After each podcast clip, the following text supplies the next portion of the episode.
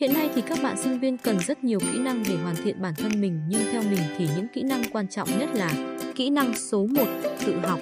Như các bạn cũng biết trong môi trường đại học thì giảng viên chỉ dạy cho chúng ta những kiến thức cơ bản. Còn lại về kiến thức chuyên sâu về chuyên ngành hay chuyên môn thì đòi hỏi chúng ta phải tự học thêm bằng cách là đọc sách, tìm tài liệu trong nước và nước ngoài về các lĩnh vực mình học và quan tâm.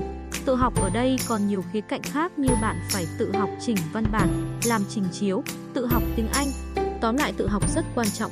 Bạn có thể học bất cứ thứ gì mà bạn muốn chỉ cần bạn chăm chỉ và nỗ lực hàng ngày. Kỹ năng số 2, tìm việc cho bạn. Hiện nay có rất nhiều người lừa đảo chúng ta trong nhiều việc, chỉ cần các bạn nhẹ dạ, cả tin thì bạn có thể bị lừa ngay. Nhiều công ty đa cấp, nhiều việc làm nhẹ nhàng, lương cao cũng là những chiêu trò lừa đảo của nhiều người.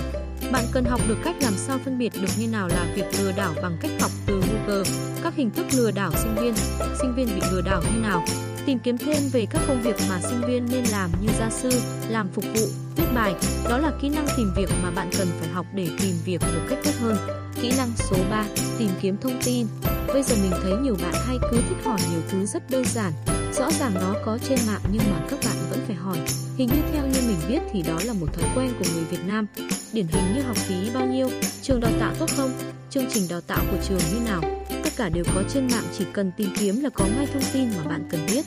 Vì vậy bạn hãy bỏ thói quen đụng gì cũng hỏi mà thay vào đó nên tìm kiếm thông tin trước. Nếu không có thông tin mà bạn tìm kiếm thì bạn hãy tìm kiếm những người xung quanh, người có chuyên môn hơn để hỏi, thì như vậy họ sẽ cảm thấy vui hơn. Trên đây là ba kỹ năng mà Ngân chia sẻ trong audio này. Hy vọng các bạn sẽ thích.